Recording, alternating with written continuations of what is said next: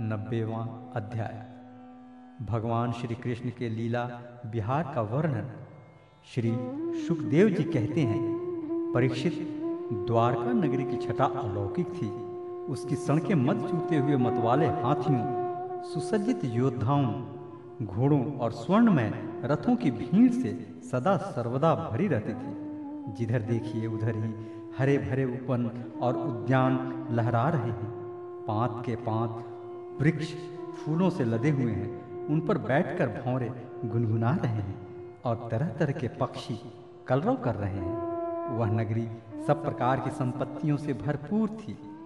जगत के श्रेष्ठ वीर यदुवंशी उसका सेवन करने में अपना सौभाग्य मानते थे। वहाँ की स्त्रियाँ सुंदर वेशभूषाओं से विभूषित थी और उनके अंग अंग से जवानी की छटा छिटकती रहती थी।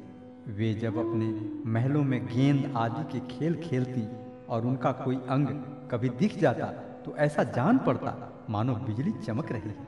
लक्ष्मीपति, भगवान की यही अपनी नगरी द्वारका थी। इसी में वे निवास करते थे। भगवान श्री कृष्ण सोलह हज़ार से अधिक पत्नियों की एकमात्र प्राण वल्लभ थे। उन पत्नियों के अलग अलग महल भी परम ऐश्वर्य से संपन्न थे। जितनी पत्नियाँ थीं, उतने ही अद्भुत रूप धारण करके वे उनके साथ विहार करते थे। सभी पत्नियों के महलों में सुंदर सुंदर सरोवर थे। उनका निर्मल जल, खिले हुए नीले, पीले, श्वेत, लाल आदि भांति भांति के कमलों के पराग से महकता रहता था। उनमें झुंड के झुंड, हंस, सारस आदि सुंदर सुंदर पक्षी चहकते रहते थे। भगवान श्री कृष्ण उन जलाशयों में तथा कभी कभी नदियों के जल में भी प्रवेश कर अपनी पत्नियों के साथ जल विहार करते थे।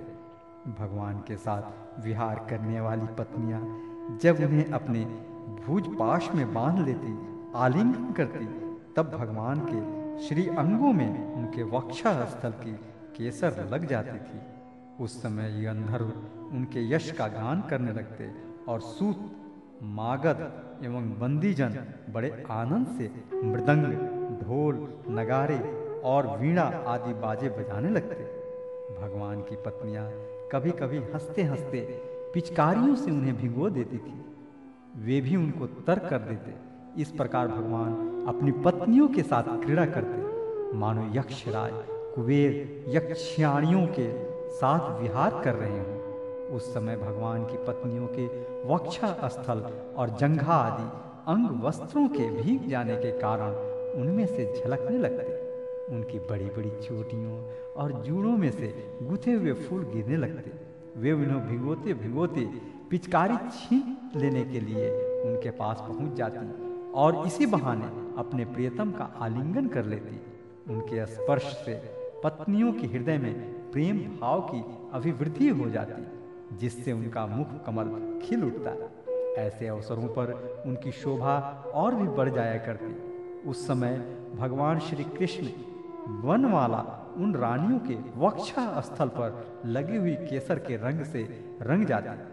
विहार में अत्यंत मग्न हो जाने के कारण घुंघराली अलकें उन्मुक्त भाव से लहराने लगती।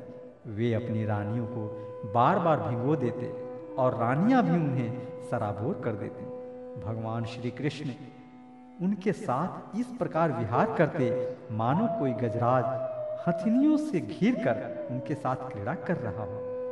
भगवान श्री कृष्ण और उनकी पत्नियाँ क्रीड़ा करने के बाद अपने अपने वस्त्राभूषण उतार कर उन नटों और नर्तकियों को दे देते, जिनकी जीविका केवल गाना बजाना ही है।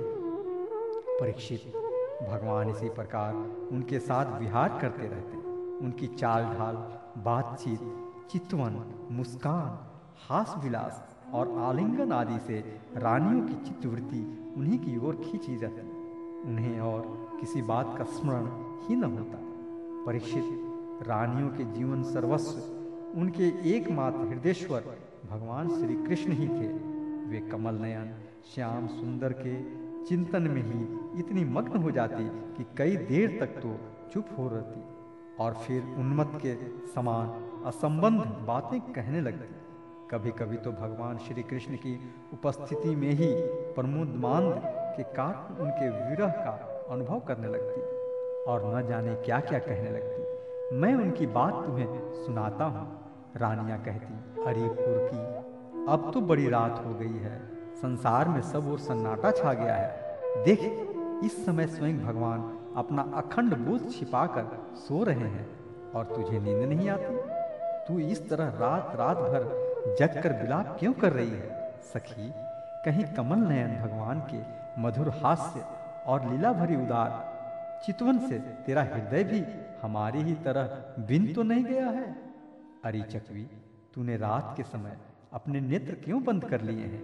क्या तेरे पतिदेव कहीं विदेश चले गए हैं? कि तू इस प्रकार करुण स्वर से पुकार रही है। हाय हाय, तब तो तू बड़ी दुखनी है।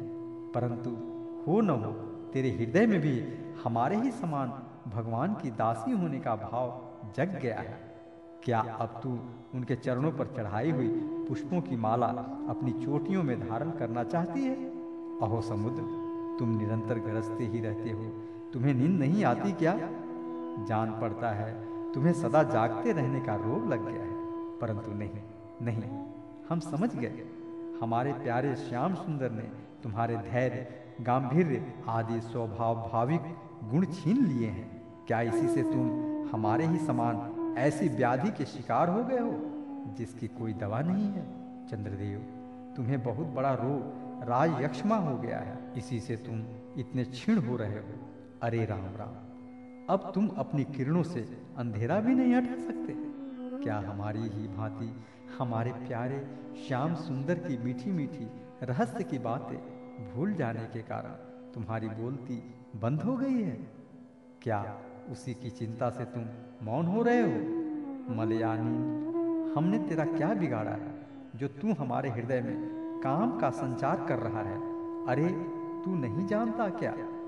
भगवान की तिरछी चितवन से हमारा हृदय तो पहले से ही घायल हो गया है। श्रीमन मेघ, तुम्हारे शरीर का सौंदर्य तो हमारे प्रियतम जैसा ही है। अवश्य ही तुम यदुवंश शिरोमणि भगवान के परम प्यारे हो। तभी तो तुम हमारी ही भांति प्रेम पाश में बंद कर उनका ध्यान कर रहे हो। देखो देखो, तुम्हारा हृदय चिंता से भर रहा है। तुम उनके लिए अत्यंत उत्कंठित हो रहे हो। तभी तो बार बार उनकी याद करके हमारी ही भांति आँसू की धारा बहा रहे हो। श्याम घन सचमुच घनश्याम से नाता जोड़ना, घर बैठे पीड़ा मोल लेना है। री कोयल, तेरा गला बड़ा ही सुरीला है। मीठी बोली बोलने वाले हमारे प्राण प्यारे के समान ही मधुर स्वर से तू बोलती है। सचमुच तेरी बोली में सुधा घोली